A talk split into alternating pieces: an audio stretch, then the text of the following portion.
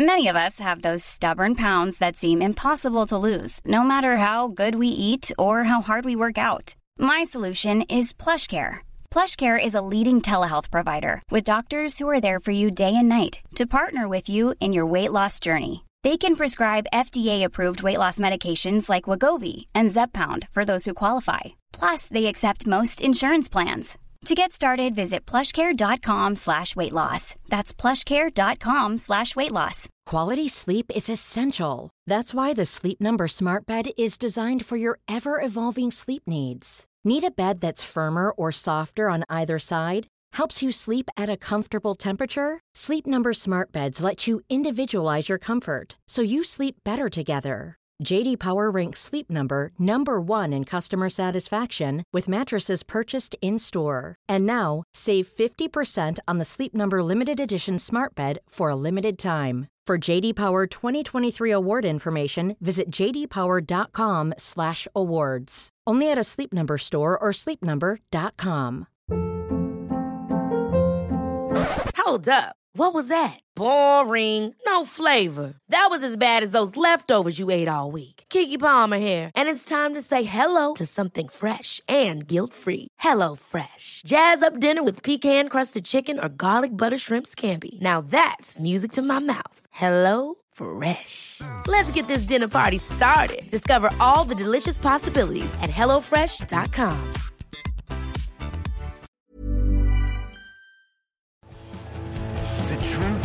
most convincing story that maps onto reality, and that's why the central narrative is falling apart. Right now in the United States, people should not be walking around with We masks. must see the central narrative for the fiction that it is. We are Americans. While elections are sometimes messy, this was a secure election. the founders began the fight for human liberty and self-governance, and it's up to us to finish the job. I tell you what, we are in a truth emergency right now. This is the end game.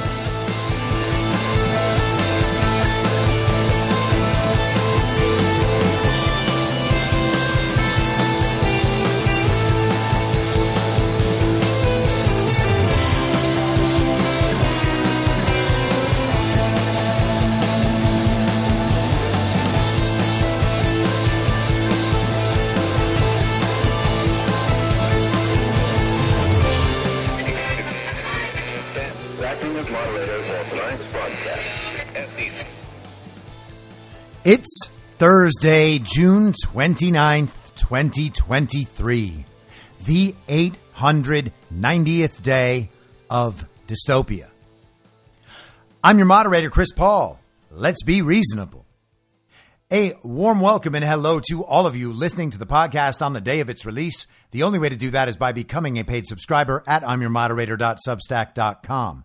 You can do so for as little as $50 a year or $5 a month. And in doing so, you will be supporting me, the work I do, and this show as it expands. And if you can't, or you simply don't want to, continue listening to the podcast for free on a wide variety of podcast platforms. And of course, Rumble. All I ask is that you share it with your friends. You can find the links to the podcast, the writing, the social media, and the merch site by visiting linktree.com slash I'm your moderator. So yesterday we were talking about how Tucker Carlson has finally introduced into the central narrative the idea that it is not possible to have free and fair, safe and secure elections whose outcome represents the will of the people when those elections are run with voting machines. To my knowledge, Tucker is the first person in the mainstream media to say this clearly and concisely in a way that people will actually understand and take in. What you're seeing happen in this country is only possible when the leaders of the country are unaccountable to the people they are meant to be serving. And how do leaders become unaccountable? Well, it's when elections can't remove them.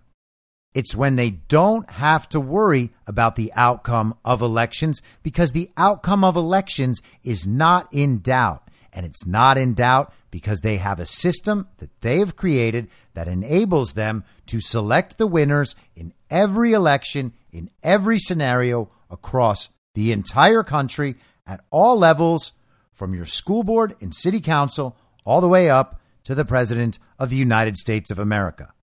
Now, there are a couple of reasons why it has taken this long, almost three years, for someone in the mainstream to admit this obvious fact that before 2020, people kind of just knew and talked about. It wasn't telling the big lie, it wasn't domestic terrorism. You weren't threatening the very fabric of our democracy, talking about the voting machines.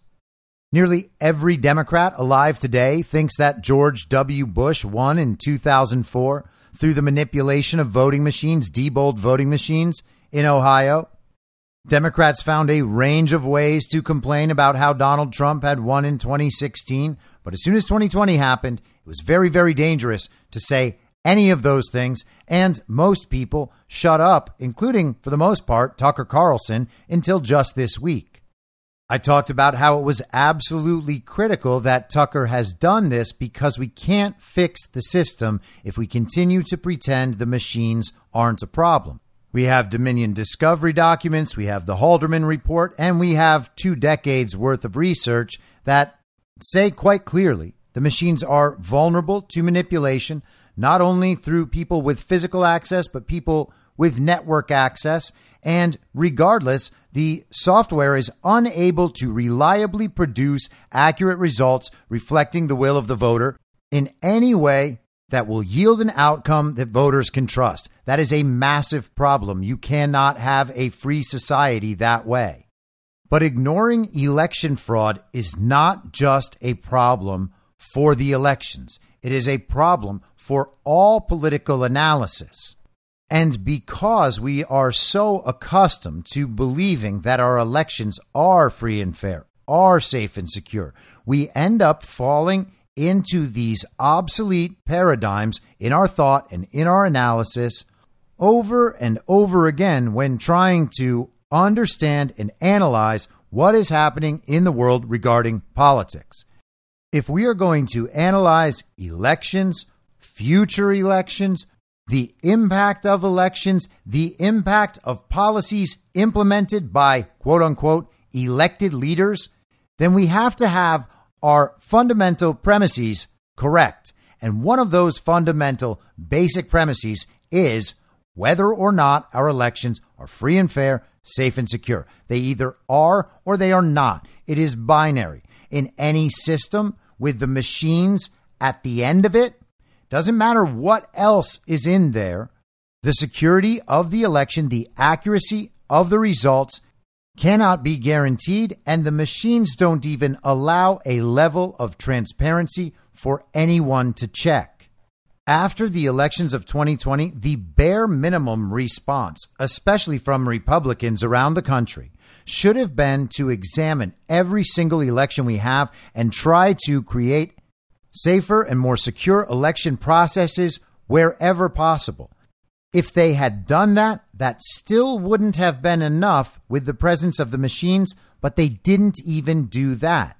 And that's because doing that would have required them to admit that something was very seriously wrong and that the outcomes of our elections are in fact in doubt. And they couldn't do that because the power that politicians receive in this system comes from this system. It comes from the regime. And if the regime loses its ability to decide winners and losers, then all of the power for the people empowered by the regime disappears with it.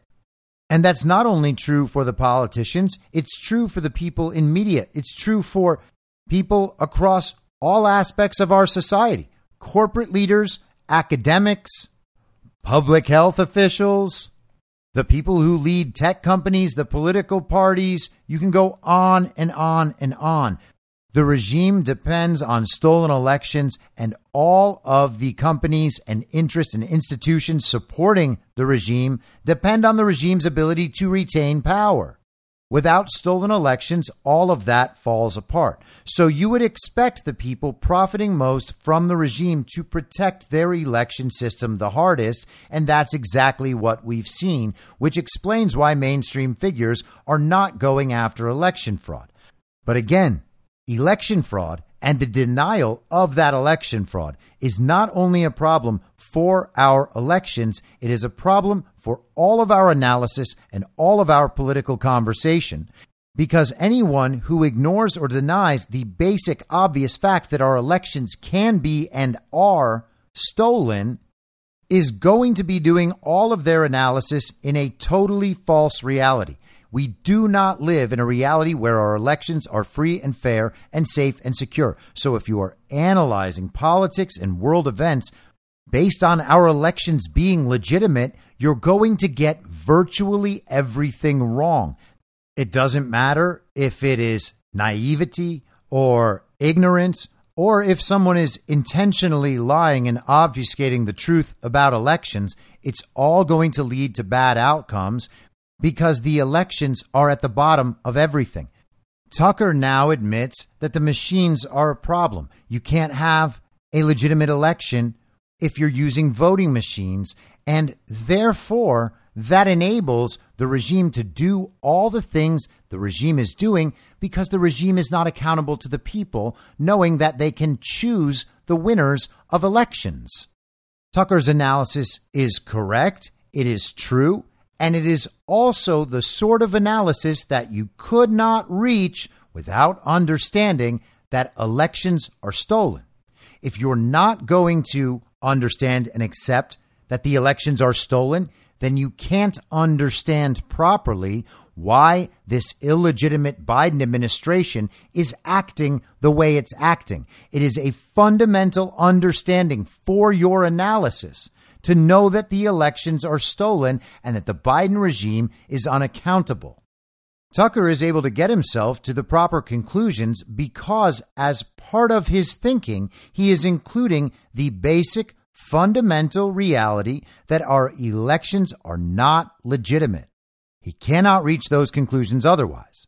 So, what would happen if you were the sort of person who would say, despite the overwhelming evidence, despite what we can see with our eyes in the world, despite what we witnessed on election day, despite any of that, our elections are still legitimate.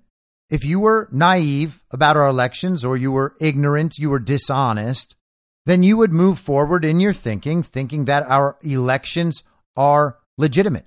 We get the proper outcomes. Maybe they're not 100% perfect. They're not 100% accurate every time, but they're close enough. And regardless, this is the best system we could possibly have. We're going to have to trust it. Otherwise, society's going to completely fall apart. If that is how you think about elections, that's going to lead you to a lot of bad outcomes. You're not going to be able to come to the conclusions Tucker Carlson is reaching because those conclusions require the claim that our elections are illegitimate to be true.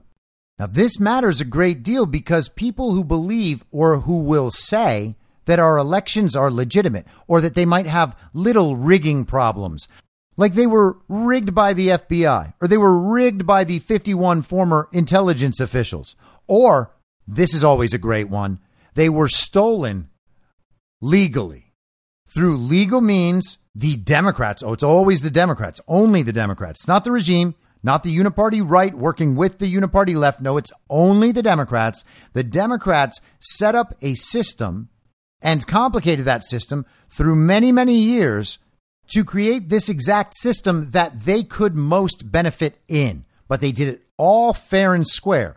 Our system worked as it should. There were people in there with bad intentions who were exploiting loopholes and doing what they needed to do to change the system, but they did all that legally. So now we just have to accept these outcomes. There are people that say that too. But no matter how you try to skirt the issue with these weak notions, these little half measures, that doesn't lead you to a place where you can properly analyze the situation. All that does is signal to the people who know the truth that you're eh, sort of on their side. If you're in uniparty right media, you can't just go calling people who know the elections are stolen crazy conspiracy theorists. That's not going to work. And of course, it's 60 or 65% of the country at minimum right now who understands that our elections are stolen. So they can't do that. They have to give them just some scraps. They're going to throw them some crumbs and say, oh, they were just rigged by these other things. Oh, they were stolen, but legally. Oh, the Democrats just have that ballot harvesting operation. That's what did it.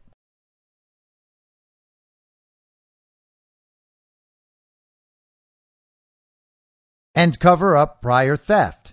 And because they're unwilling to admit that baseline fundamental problem that our elections are illegitimate, they cannot form any other proper analysis on any issue related to that central question. Are our elections legitimate or not? It is one or the other. They can't be mostly legitimate, though these people try to argue that's what's going on. Sure, there are little problems here and there but our elections are mostly legitimate.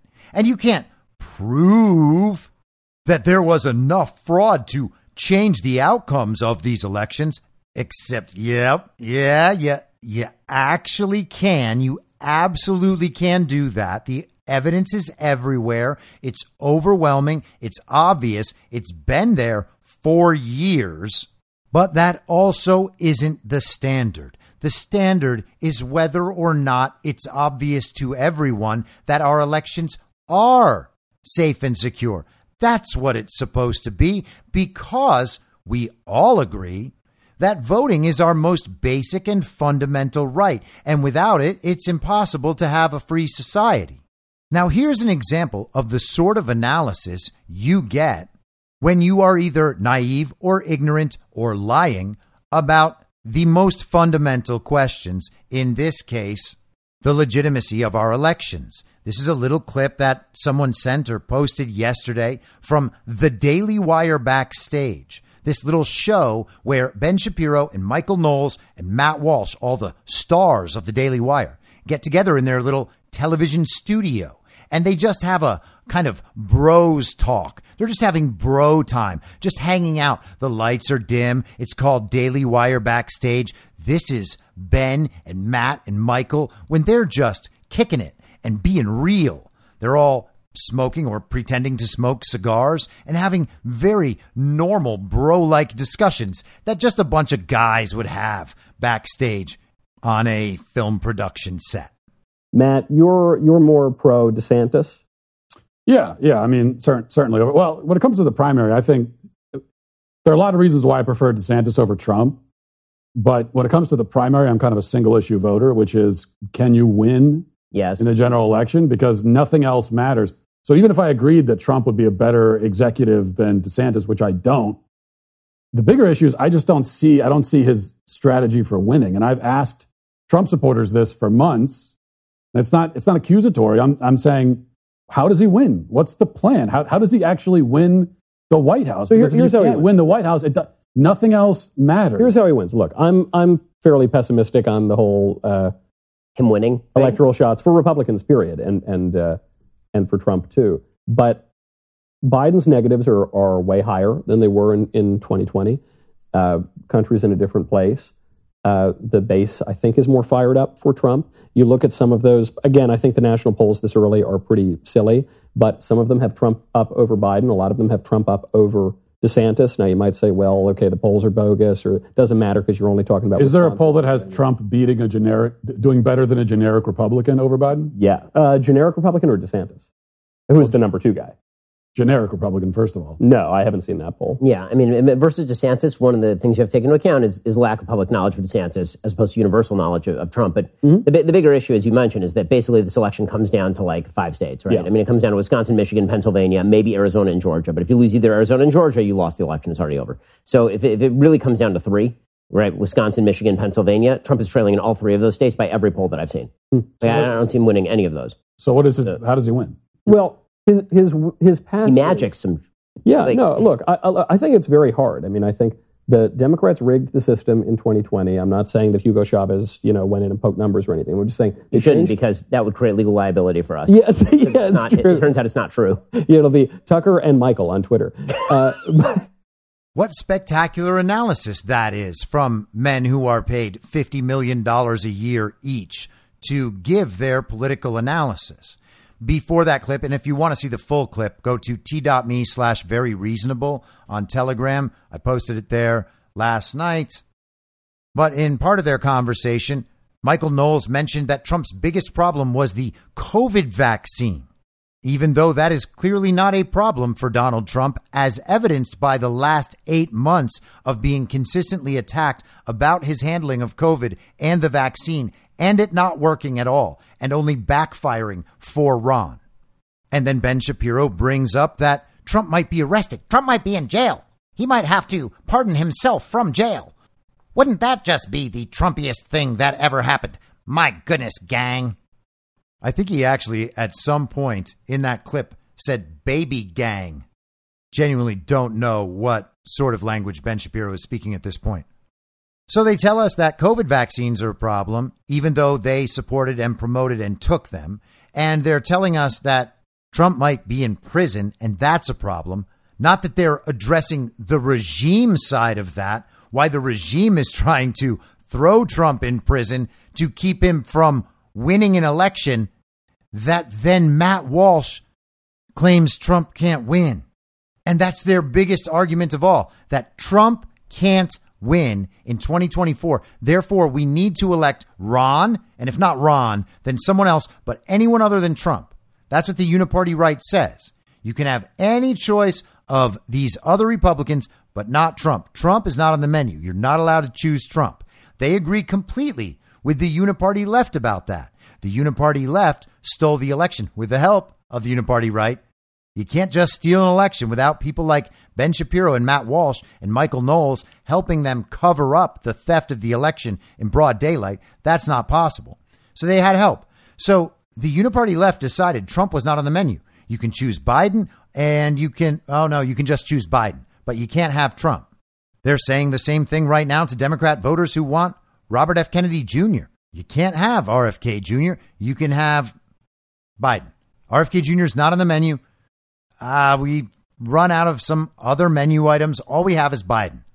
Uniparty left doesn't want an anti establishment candidate. The Uniparty right doesn't want an anti establishment candidate. Therefore, RFK Jr. and Trump are not on the menu. Choose someone else. And we are being told we must choose someone else by the guys at the Daily Wire who are forming all of their arguments with the fundamental, basic untruth at the bottom of all of it that our elections are actually free and fair, safe and secure, and that we're getting legitimate, accurate outcomes that reflect the will of the American voters. We know that is not true. There is no reason to believe it is true. And yet, $150 million a year of political analysis talent continues to use that absolutely false assumption to formulate everything else all of their analysis depends on our elections actually being real and legitimate. Because if they're not, if those elections are in fact stolen, then they can't go around saying that the biggest issue out there for Trump to win is the COVID vaccines or these get Trump efforts. And it sure as hell isn't the difference between Trump and Ron in the minds of centrist voters in battleground states. And it doesn't matter what the polls say. If the numbers are wrong, then anything based on those numbers is wrong. That is the critical understanding. This is a foundational basis for everything else that involves political analysis. If I am wrong about election fraud. If elections in our country are totally legitimate and not stolen, and everything that came out was just a big hoax and ruse, and I am a sucker for believing it all, that would make so much of my analysis immediately wrong. Okay? I understand that. I have always understood that. The implications of that one foundational claim are that important. It really does matter so much. Whether or not our elections are stolen, whether or not they are legitimate, because so much else flows from that. So, just like I could be wrong and that would destroy so many of my claims, The same holds true for these Daily Wire guys and the other people in the mainstream media. If they are wrong about election fraud, they are wrong about so many other things. And they are wrong about election fraud. And they know it. They thought they would be able to cover it up. I've talked about this before. The uniparty right and the uniparty left are essentially the same things. They want to be the elites. They have the same goals and pursuits in life. They disagree somewhat about how to get there, but most of that is just branding. They are telling two different sides of the same story, and they want people to believe that they're the best and the smartest, not those other people on the other side. These people know that if election fraud goes away, if Donald Trump can be defeated, if he is out of the picture, then people will stop talking about election fraud. And if they bring someone in like Ron DeSantis and then make him president through rigged elections in November 2024, they're going to go out to the world and say that our elections are not rigged. That's how a Republican was able to win. Only Democrats steal elections, so if a Republican wins, that means that elections aren't stolen. And that's the goal. That's what they are going for. Remove Trump from the picture, get through the 2024 election, show the people that the elections are just fine by letting some establishment Republicans win in certain places. Maybe we'll even get the Senate back. And then the agenda of the regime just marches forward, and our elections just remain the same forever. This system stays in place no matter what. But they're not going to talk about that because they believe, or they say they believe, that our elections are legitimate. So let's analyze everything in that old paradigm. Let's talk about COVID vaccines and the Get Trump effort and the fact that he can't win enough battleground states. How does Trump win? Well, here's how we win, and here's the only way that it matters if we win. We fix elections. Elections get fixed by exposing the problem in the first place. It's not hard to fix elections. The fix isn't complicated. You vote on one day, in person, with hand marked paper ballots that are hand counted. The entire process is totally transparent. Voter ID? Sure. Small precincts? Absolutely. Ballot markings that prevent the counterfeiting of ballots? Excellent. That system could be implemented in no time. We used to have that system. Implementing that system would be far less effort than whatever it is we're doing now. So it's not hard. It's not complicated. It can absolutely be done. Why isn't it being done? Oh, yeah, it's because people don't understand the depth of the problem yet people don't even understand that the problem is real. The reason people don't understand those things is because people like the guys on Daily Wire making $50 million a year each to analyze politics are lying to them about the problem and obfuscating the problem so that they personally can maintain and increase their own personal power and wealth and status. Because if it comes out, if everybody understands that our elections are stolen, then immediately those three goofballs no longer appear as these $50 million a year experts, the best in the business at telling Republicans what's happening.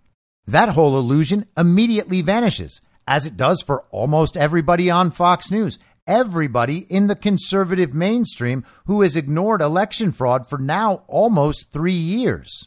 It is important to get that fundamental understanding right because it is the basis of so many other things. When one of your basic fundamental assumptions is completely wrong, in fact, the opposite of truth, Everything that relies on that assumption is going to be similarly wrong. They cannot analyze the horse race of American politics, believing that our elections are legitimate when our elections aren't legitimate, and come out with proper, interesting conclusions. This is, once again, why these guys are always wrong. These are the people who thought that as soon as Ron DeSantis announced his campaign, he would be at the top of the stack. Everyone would finally realize, oh, there's an anti Trump option that still has all the good things of Donald Trump, but without the problems. Well, it didn't work because that's not what people want. People don't want the soft version. People don't want the dishonest corporate version, which is what they're being given with Daily Wire analysis. And hilariously, this morning, they even lost Candace Owens. Candace Owens tweeted this earlier today. Sorry to say it, but the DeSantis campaign was dead on arrival, and it's time to admit it. Tons of mistakes. Needed to be more upfront about his intention to run. Doesn't come across as honest, and he's boring. You can say it shouldn't matter, but it does. He also needed someone more like Kayleigh McEnany rather than petty Christina Pushaw running comms. The influencers that are still cheerleading for him are those that recently moved to his state and want to reap the benefits for standing firm beside him through his inevitable loss. I'm not knocking the influencer hustle, just calling it as I see it. They know he can't win either. So that is Candace Owens, another very wealthy media member of the Daily Wire, apparently bucking the company line. Now, she didn't mention Trump in there. Does she support Trump? Who knows? But people are largely coming to terms with the fact that the Ron DeSantis campaign is an absolute disaster. Ron has had no momentum at any point. He is falling back further every single day. And in her replies and other posts, Candace seems to be going toward Vivek Ramaswamy. But let's leave that aside and focus on the impact of getting something fundamental wrong. Again, just said a minute ago, if I'm wrong about election fraud, if elections are actually free and fair, safe and secure, if the election results reflect the will of the American voter, then many things that I believe are also wrong because so much stems from that. But if I am right, and the Daily Wire people are wrong, and the Fox News people are wrong, and the National Review people, and all of these other people in conservative incorporated media on the uniparty right, if they are wrong about election fraud, they are essentially wrong about absolutely everything. And I don't mean mostly everything, I mean absolutely everything. That's how big a claim it is. You can't justify spending all day and night focused on being the best at knowing who has the wee wees and who has the hoo ha's if your country has been usurped. And that is exactly how they've spent the last nearly three years. If I am right about election fraud, then their priorities, their claims to patriotism, their claims about how much they care about this country, all of that goes poof immediately, just vanishes it's impossible to claim that you are patriotic or conservative or proudly American if you didn't bother checking to see whether or not our elections are stolen and you just believed the television and went on with your life and convinced other people to do the same thing. Especially not if you're the guy who already didn't check whether or not vaccines were safe and effective. You just said, Come on, dopes, get the shot. My wife is a doctor. But that didn't work out. And this isn't going to work out either because the truth is actually not in doubt. There is just a set of people who think that they can ride this out to the point where that truth will never reach a critical mass in society and they can keep forging ahead once Trump is out of the picture and they're able to put the whole election theft thing behind them. If our elections are stolen, it doesn't make sense to talk about what's going to happen in Pennsylvania, in Michigan, in Georgia, in Wisconsin, in Arizona. It doesn't make sense to talk about different demographics of voters.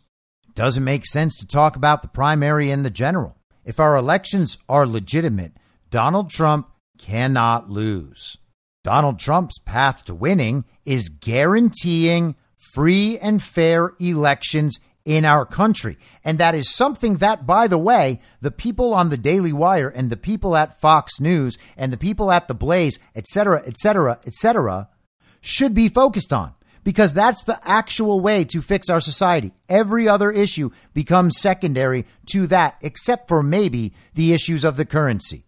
Maybe there's an argument that says the currency is a more important issue than free and fair elections and that somehow, if we had a stable currency that wasn't run as a fiat currency by the regime, Maybe there's a different form of government that doesn't require elections. Maybe our elections could be performed on the blockchain or something. I know those ideas are out there.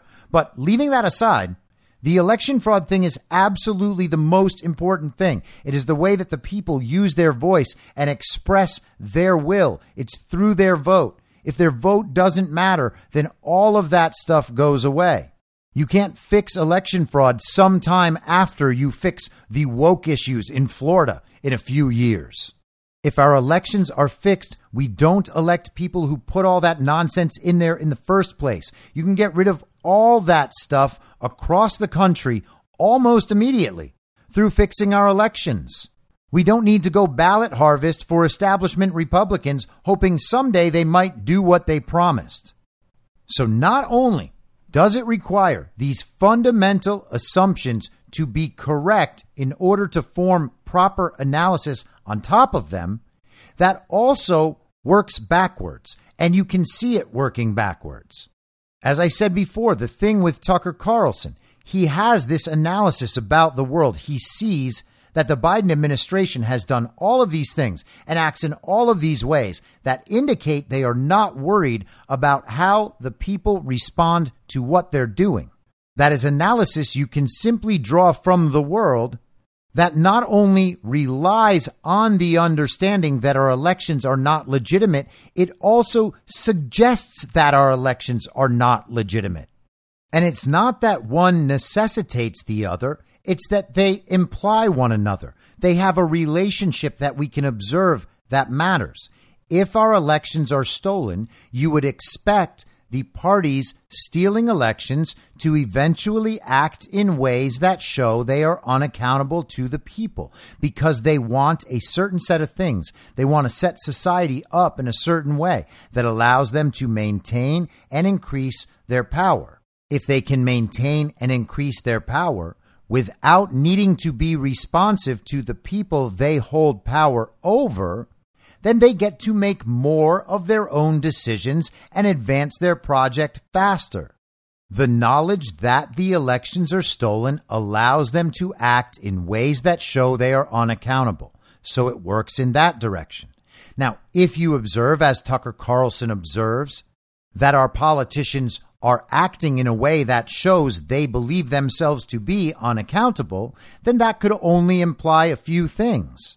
It's the sort of thing you would expect in a feudalist system where the people all know that they do not have the power to remove their leader and that they will have to go along with whatever their leader says or they can be punished.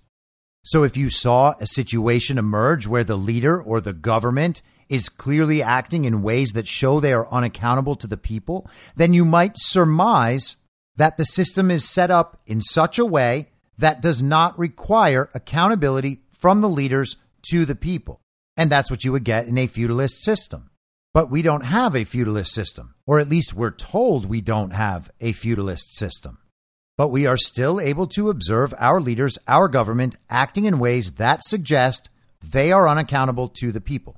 Think about last winter in December, the Congress, the lame duck Congress, who was going out, who had been voted out. The Democrat majority was being replaced by a Republican majority. On the way out, they passed an omnibus bill. And then Mitch McConnell in the Senate helped them pass it there too, and then Joe Biden signed it. And that bill increases government spending. And to facilitate that, we know that we are going to print a whole lot more regime fiat money that will have to be worked off by generations to come. That is the regime acting in ways that prove they believe they are unaccountable to the people they're meant to be serving. So we can observe that phenomenon in the world just as Tucker did on his show the other night. How many explanations could there be for that phenomenon? How many ways could we explain why the government or why leaders would be acting in a way that shows they believe they're unaccountable to the people. Now, again, that observation doesn't necessitate the fact that elections are stolen, but it does strongly imply that our elections are stolen. So you have it working in both directions. If elections are stolen, you would expect as a future outcome that leaders and government would eventually begin to act in ways that show they believe they are unaccountable. Likewise, if you observe that leaders and government are acting in ways that show they believe they are unaccountable, then one possible cause of that situation is that elections are stolen and that those leaders know it. And it turns out that in reality, right now, we can observe both things. We can observe the presence of obviously stolen elections. We can make compelling and conclusive arguments about how the election results cannot be trusted in a variety of ways, a wide variety of ways at this point. And the same holds true for the claim that government seems to be acting in a way that shows they believe they're unaccountable to the people. We can get to both of those things rather easily right now. The fact that they also imply each other strengthens the argument for both of them. Because one implies the other in two different directions, then the likelihood of them both existing at the same time in the same scenario is very, very high. And we can see that they do both exist at the same time in the same scenario. And that would be extraordinarily unlikely if our elections weren't stolen. Tucker Carlson is talking about the meat of the issue the thing in itself, the thing that actually matters. Look at what the government is doing. They are acting in a way that shows they believe they're unaccountable to the people. How does that happen? And then on the Daily Wire, we have the same things everyone else says about everything all the time. Oh, well, it's going to come down to Michigan and Pennsylvania and Wisconsin. Oh, Really? $50 million a year? Well, that's very interesting. Maybe Trump can win the primary, but he can't win the general election. And that's the only thing I care about. I'm a one care kind of guy. I have one priority, and that's knowing who's got the wee wees around here and who's got the hoo ha's. And I only trust one candidate to be able to share in that knowledge with me, and that is Ron DeSantis. That is my impression of Matt Walsh doing his impression of Matt Walsh, which itself is an impression of some old biker guy. That analysis is for morons. And it's not just because Matt Walsh and Ben Shapiro and Michael Knowles are morons. In fact, they might not be morons. I'm not sure that they're not morons, but they might not be morons. But the analysis isn't so bad because of their status as morons or not morons. The analysis is so bad because it all relies on a false claim that is foundational to everything else they're saying. Now let's expand a bit on what it means for this to work in both directions. We observe in the world all of these various phenomena that suggest our elections are stolen.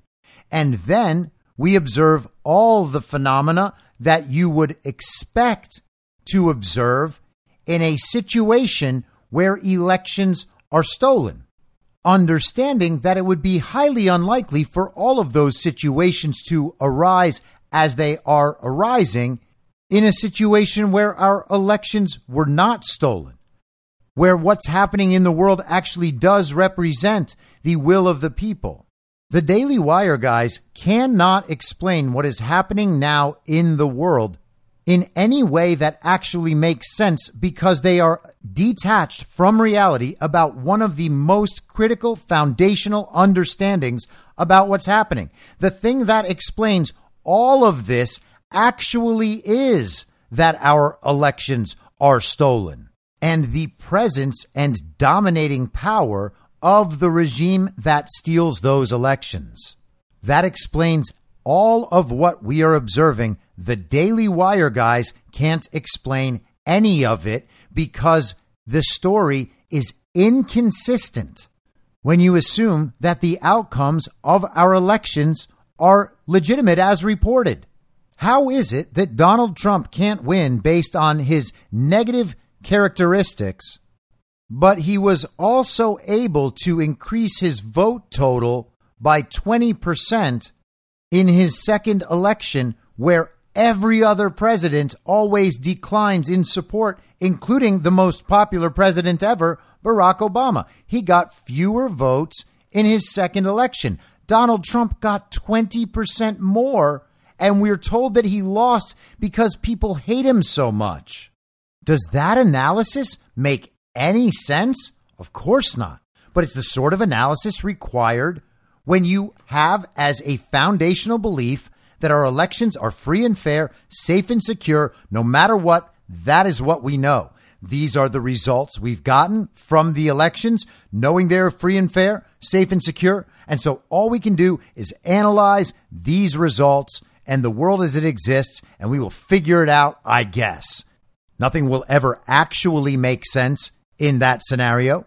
Certainly not in any big picture sense. You can't even interact with the big picture with such an obviously false belief there as a foundational understanding for everything else. They can analyze each separate thing and try to give a reason why each separate thing is true, but they can't get to the big picture. Donald Trump lost because people really dislike him. Okay, well, how did he gain 12 million votes after four years of being president? Well, they don't have an answer for that at all. There was no election fraud because the courts didn't overturn the outcome of a presidential election. Well, that's not true. Nothing about that suggests that election fraud didn't occur. Election fraud didn't occur because CISA said it was the safest and most secure election of all time. Well, CISA published a report last year on the J. Alex Halderman report that shows they know that the machines don't work, that the machines are vulnerable, that the machines can't produce reliable results. They know. So the people who said it was safe and secure know that it was not safe and secure. What explains that? Oh, got no idea. You can go down the list of anomalies that Seth Keshel presents. Hey, what about these bellwether counties? What happened there? They don't know. Matt Walsh has no idea how that happened.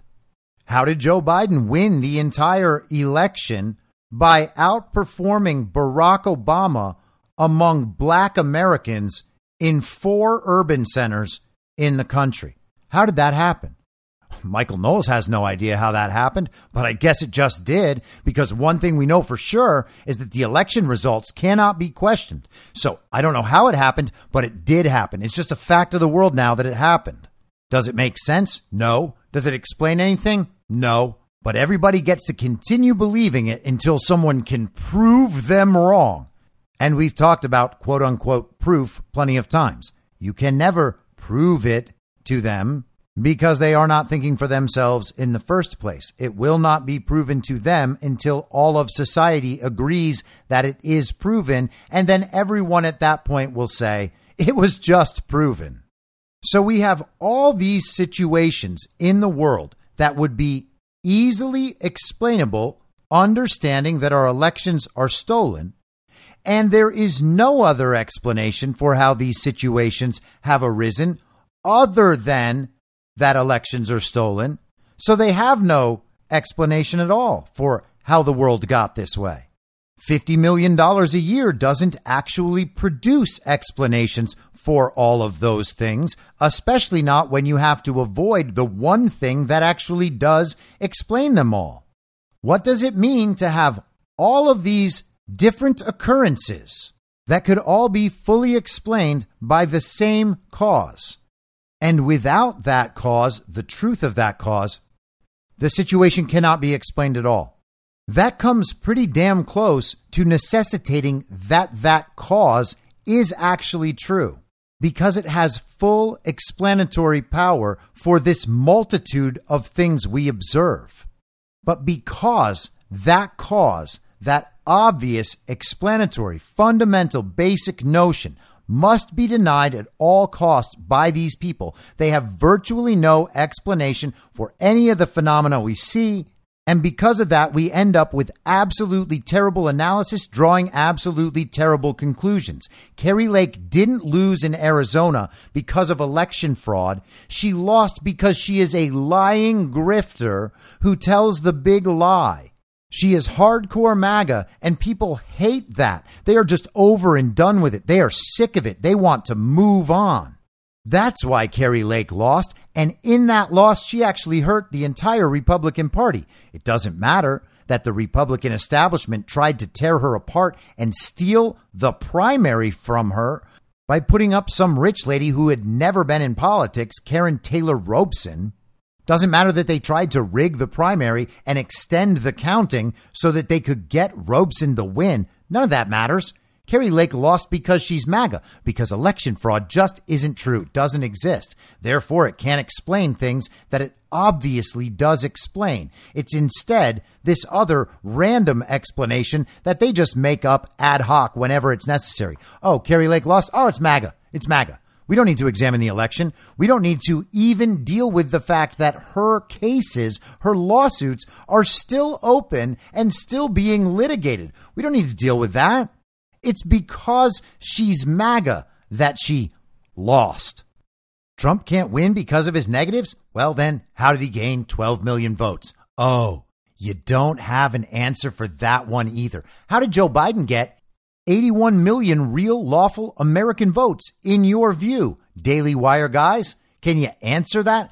Oh, that's because everybody hates Trump too? Oh, I got it. Yeah, that's the thing. That is the one thing that explains everything. It's not election fraud. It's that everybody hates Donald Trump. And that's why three years after he lost, and three years after he mishandled COVID and the vaccines and all of that, even though he's being indicted by a government weaponized against its political opponents, which the Daily Wire guys don't seem to care about or worry about very much, even with all of that, Trump is still more powerful now than he has ever been. He's more popular now than he has ever been. He's more popular with Democrats than he's ever been. The MAGA base is expanding massively. How do the Daily Wire guys explain any of this. And of course, they can't, which is why they don't, and which is why they would never talk to anyone who might put them on the spot about it. The claim that our elections are stolen continues to map onto reality, no matter how much reality continues to evolve. There has been absolutely no reason over the last three years to ever scale back from that understanding. There has been nothing that has come up to suggest that that understanding is mistaken. All the information that has come out, every bit of progression of these situations continues to show that it is beyond a shadow of a doubt that our elections are stolen. Nothing has been done to change that. We've seen it happen over and over again. And in nine months from now, when we get through the Super Tuesday stage of the primaries that usually happens in March, it should even be clear to Democrat villagers who've been denying election fraud for almost three years that our elections are stolen when they watch Robert F. Kennedy Jr. have his primary rigged and stolen.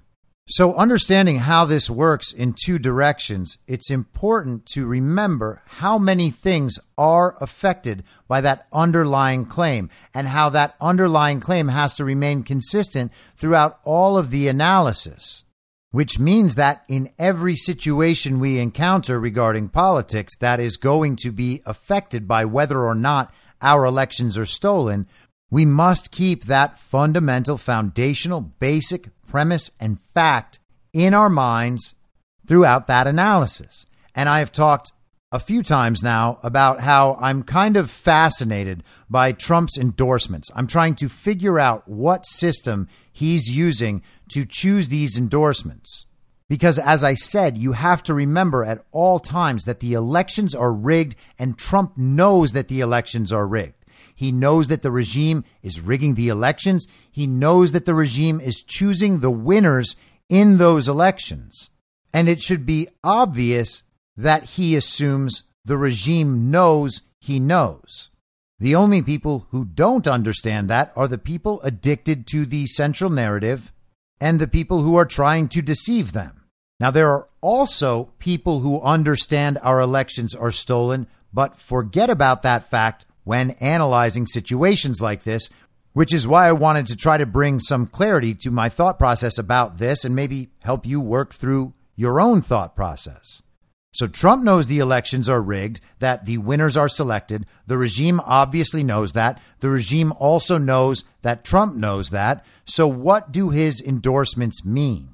And I talked about this a few weeks ago, suggesting that part of that endorsement is whatever effect Donald Trump and the people around him might have in being able to shut off the cheating mechanisms in certain races because there really are some extraordinary outliers out there, particularly when he endorses candidates late in the game. You'll remember in 2020, Lindsey Graham and Mitch McConnell were these two Senate seats that the Democrats were going hard after, spending a bunch of money. They thought their candidates had a chance.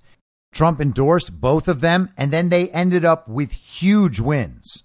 Now, people would be inclined to think, well, yeah, Trump's got a powerful endorsement. More voters came out and voted for them. So that's why they got those huge wins. These are relatively Republican states anyway. These guys have been serving for a very long time. They're powerful incumbents. That is all of the old analysis. Okay. And all of that analysis might be true in its own right to some extent.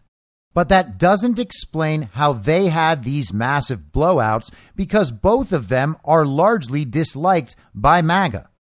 Both of those wins are also reflections of another strange phenomenon of that election, which is that Trump lost, but they took back the House.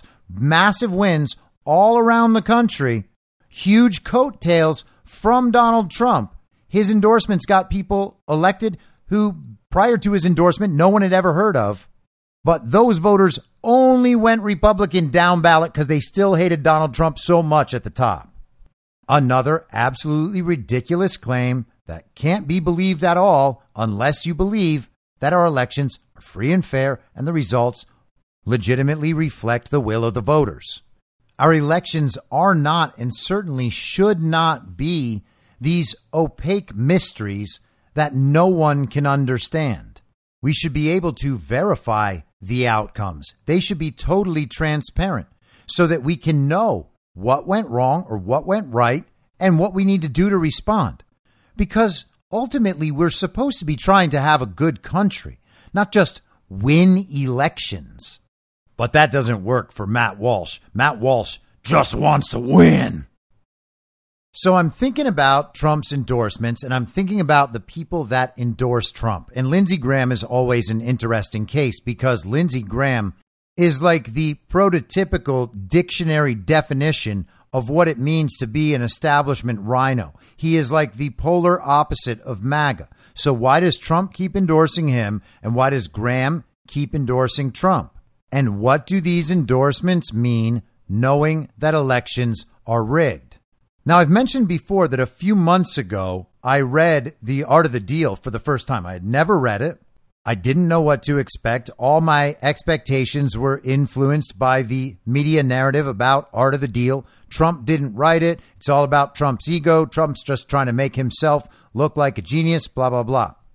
But I read it and I noticed that Trump actually was a genius because the deals that he describes in the art of the deal. He goes through with like 10 different real estate deals that he had made in the 80s in New York City. He talked a bit about his history, his upbringing, but then focused on these deals. And these deals were always a bunch of moving parts that he understood in very specific ways, not only as these discrete individual parts, but also as pieces of this whole and how each one of the parts worked to get the deal over the finish line. And they weren't all smooth, they weren't all massive successes. He was just describing his approach and how he thought of things and how he was focused on making things more efficient. He wanted to win, but he also wanted to do good projects for New York City. He wanted to make the tenants of his buildings happy. He wanted everything to work with all of these moving parts operating in unison to achieve his goals. That is not the sort of thing that simplistic minds are able to do and to execute, especially not with success. But the takeaway is not only that Trump actually is a really smart guy who does know what he's doing and can handle a lot of different things at once. He's able to synthesize and analyze information, and he's able to find success even despite the pushback. It's also clear that Donald Trump views everything as a negotiation. And it's not just that he sees everything as a negotiation, he sees his relationship with everything in the world as being in the process of negotiation. He is in mid negotiation all the time. He is trying to create leverage for himself and now for the country at all times, no matter who he's dealing with and no matter how he's dealing with them. Is he putting out public statements to create leverage against another party? Yes, he's doing that. Is he operating in a give and take scenario with the other party so that he can ultimately get what he wants and create situations where he has more leverage, where he gains leverage? Yes, absolutely. He is doing that. But the real key is that he's also willing to say and do things that put him at a seeming disadvantage for a certain amount of time because he knows that it will create more leverage for him in the long run. And if you understand that everything he's doing and saying is done with this understanding as the foundational basis of his thinking, then everything he's doing not only makes sense, but it also ends up seeming pretty damn genius. Donald Trump is always mid negotiation Situations that might seem over and done with are not over and done with because he might do business again with those people in the future. So it's not only about creating leverage and exercising leverage, it's maintaining that leverage. And he has to do that with thousands of people and organizations on an entire range of different issues. And he has to focus on the government and the American people as well. Now, you might think that every president has to do that, and there's probably an extent to which that's true. Every president at least has to be conscious of that. But presidents like Barack Obama and like the fake president Joe Biden, who are only in there to sell and implement an agenda they did not create and that they are not largely responsible for implementing, that's what the bureaucracy is for they don't actually approach it as always being in mid negotiation.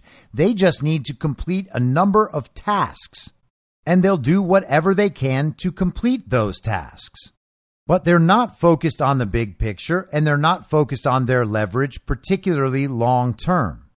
So let's think about the foundational claim. A lot of people think that Donald Trump is very stupid. He's an egomaniac. He's acting only in his best interest short term. He never thinks about the long term. He just wants to win. He wants to embarrass people, blah, blah, blah. It's all about his personality. That is the fundamental assumption for never Trumpers, for anti Trump people. They think that he is dumb and bad in every way imaginable. And he's not the avatar of a hate movement, even though they hate him and hate all his supporters. It's not that. It's just that he really is actually that dumb and bad. Or alternatively, Donald Trump actually knows what he's doing. He is a smart and successful man who has attended good schools, who has made himself a success in life, and who is always mid negotiation in these interactions. Which one has more explanatory power for what we actually see in the world? And can we explain all of the things we see in the world without understanding Donald Trump that way? And so, with that in mind, let's think about these endorsements. He endorses Lindsey Graham, Lindsey Graham endorses him. Now, if Lindsey Graham is not some sort of double agent, and if Lindsey Graham is not fully under control to the point where he is doing and saying what he's told at all times, then Lindsey Graham, through his career and what he's done, his priorities in his career, the warmongering, and his general persona, his personality, everything about Lindsey Graham is the antithesis of MAGA. So why would Donald Trump support him? And why would Lindsey Graham support Donald Trump? Lindsey Graham was anti Trump in 2015 and 2016. Did he have a change of heart? Well, no. He says that at times he has. And he's at least well behaved enough as an endorser and a supporter But Lindsey Graham has been anti Trump, and the Trump movement has been largely anti Lindsey Graham.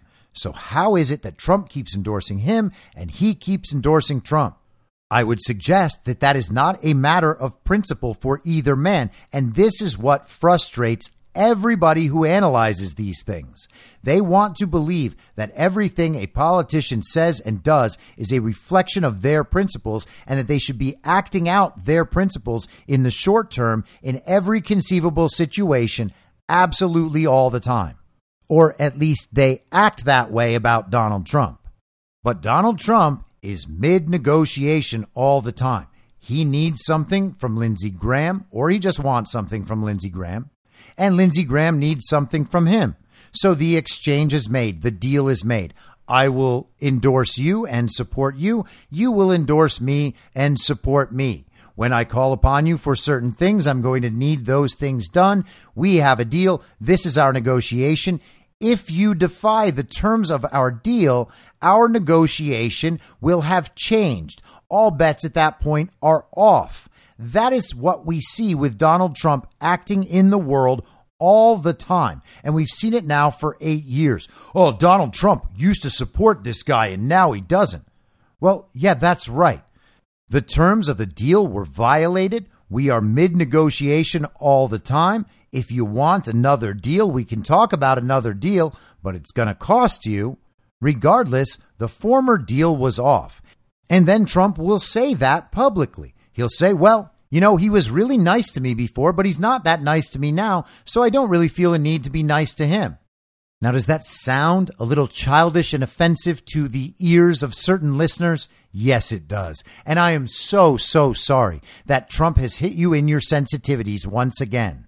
But if you want to move beyond that mistaken foundational premise and understand that Trump is a smart person who knows what he's doing, who is in mid negotiation all the time, then all that sounds like is, well, we had a deal and the other party didn't abide by the terms of that deal. In fact, they have violated some of the terms of that deal. And so now that deal is off and I will go back to creating leverage however that leverage needs to be created. That's what he does. He's a deal maker. He is always mid negotiation all the time. The purpose of those negotiations is to achieve a range of different outcomes. And Trump is primarily focused on successfully producing those outcomes. He's not focused on doing and saying the things that the analysts on the uniparty right who already hate him want him to say and do. Why in the world would he be focused on that? In fact, why in the world would any Republican candidate at any level at this point be focused on pleasing those people when those people don't have the support of the MAGA base, which is the large majority of Republicans? but are also about to be totally exposed as the liars and frauds they are. And Trump knows that. Trump knows what's going on. It is absolutely insane at this point to think that Donald Trump might be confused about what's happening in the world, that he's confused about his plan going forward. Donald Trump knows how he's going to win, for instance. Donald Trump has better information than us. He has better information than the $50 million men at Daily Wire. So he doesn't need to cater to them at all. And it doesn't matter if they don't understand what he's doing or if what he's doing upsets them and hurts their feelings. It doesn't matter at all because Donald Trump is in mid negotiation and he's trying to create leverage and maintain leverage and use leverage for the benefit of the American people. So, how is it that anyone is still listening to these clowns in conservative incorporated media who get everything wrong and have no chance in this paradigm of getting anything right because their most foundational beliefs on a wide range of issues are absolutely obviously wrong? Elections are stolen. They pretend they're not. They think forward from that false point. Donald Trump is mid negotiation all the time. He knows what he's doing. They can't admit that that's true. They think Donald Trump is mean and bad and dumb. But their positions don't explain what's happening in the world right now. And what's happening in the world right now cannot be explained without understanding that their foundational principles are dead wrong. If it was me who was wrong, my analysis would not be able to recover from that. So many things that I have said over the years would be immediately wrong if our elections actually were free and fair, legitimate and secure, and accurate reflections of the will of the American voters. But they're not. And just the same, knowing they're not, all that other analysis that flows forward from false foundational principles is going to end up wrong. And that is the key understanding. It is the same thing we were talking about last week with the informational time travel. You have to go back, you have to unwind all of these situations to figure out where that initial foundational misinterpretation is. And until you get there and you're able to think forward from the correct interpretation, reassessing all the situations that come into contact with that misinterpretation, you're never going to be able to get on the right track. Same thing here. You have to get all the way down to the foundation and know for a fact whether or not our elections are stolen. It turns out that they are. If you pretend that they're not, you're going to come to all sorts of wrong conclusions. You can't fix that problem without unwinding that thing down to the roots. We have to understand what it means to have these foundational principles upon which the rest of our thinking is based. And we have to recognize that when we end up changing our minds due to new information, if we find out that one of those most foundational principles is absolutely wrong, in fact, it's the opposite of what we believed before, we can't just flip that over and think that we were right about everything else. Oh, we got that election fraud thing wrong. Whatever. Oh, we got that whole Trump character assessment thing wrong. Whatever. No, it's not whatever. Because those foundational claims affect absolutely everything. You have to take that and then you reassess everything forward from there. And if you can't do it, it's impossible to understand what's really going on. And by the way, when I say things like this, I don't mean I understand everything that's going on just because I understand the truth that our elections are stolen. That doesn't imply that whatsoever, and I'm not claiming that or trying to pretend that. I'm saying that it's impossible to be right about most of it when you are wrong about something so foundational. It's hard to be right about most of it regardless. But if you want to be consistently wrong, you could hardly do better than taking the position of the Daily Wire guys rather than the position of Tucker Carlson. Now, just a note before I go I know that I haven't really gotten into too much of the news this week. We've had a couple of Supreme Court decisions, the Moore versus Harper decision, and then Today, we had the decision on affirmative action. Affirmative action is basically done at colleges in America. And I would imagine that affirmative action is not long for this world at all. And thank goodness for that. But you know, I don't like to get distracted with the sideshows about the submarines or the fake coups or the creepy little dudes on the beer cans. So I figured maybe now was a good time to talk about some of the deeper philosophical stuff and see if I can get people onto my page and what I am thinking about, how I'm viewing all this stuff. So I hope you're enjoying this last week of episodes. I'm sure I'll get back to including more day to day news in the discussion very soon. And if you happen to prefer one style over the other, you are more than welcome to let me know on Twitter or in the comments on Substack or wherever you listen to the show. I will be back tomorrow at the same reasonable time on the same reasonable podcast network. I don't have a network. Masks and lockdowns don't work. They lied to you about a pandemic, and Joe Biden will never be president. In my mind, that's the end game.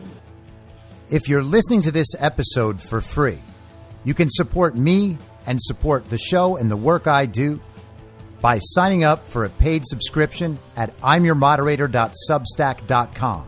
You can do so for as low as $50 a year or $5 a month. Comes out to under a quarter per episode, and you'll blast right through the paywall for all of the writing. The merch store is www.cancelcouture.com And you can find everything else by heading to Linktree. Linktree.com slash I'm your moderator. And I'll see you soon out on the range.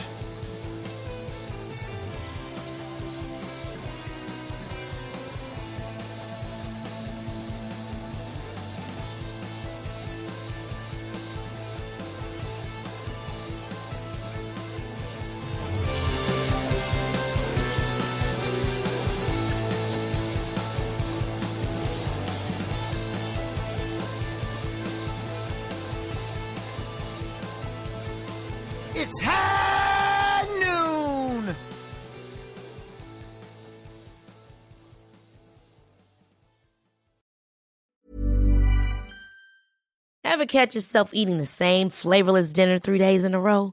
Dreaming of something better? Well, HelloFresh is your guilt free dream come true, baby. It's me, Keke Palmer.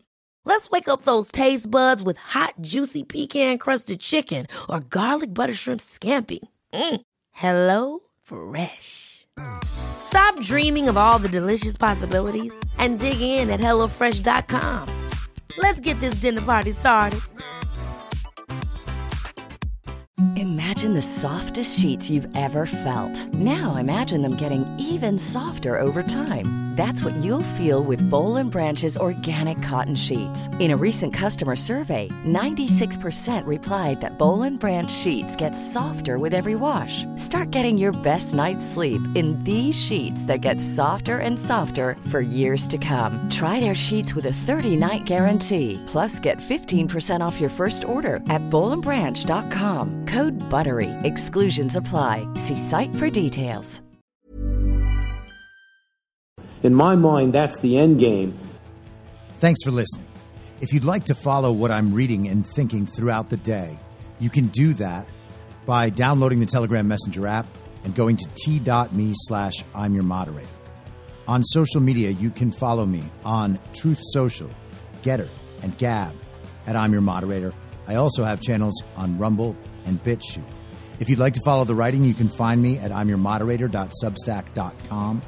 The merch site is cancelcouture.com or go direct shop.spreadshirt.com slash cancel dash couture. If you'd like to support the podcast financially, the best place to do that is Ko-Fi. Go to ko-fi.com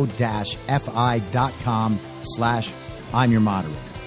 And all of these details will appear in the show notes with each episode.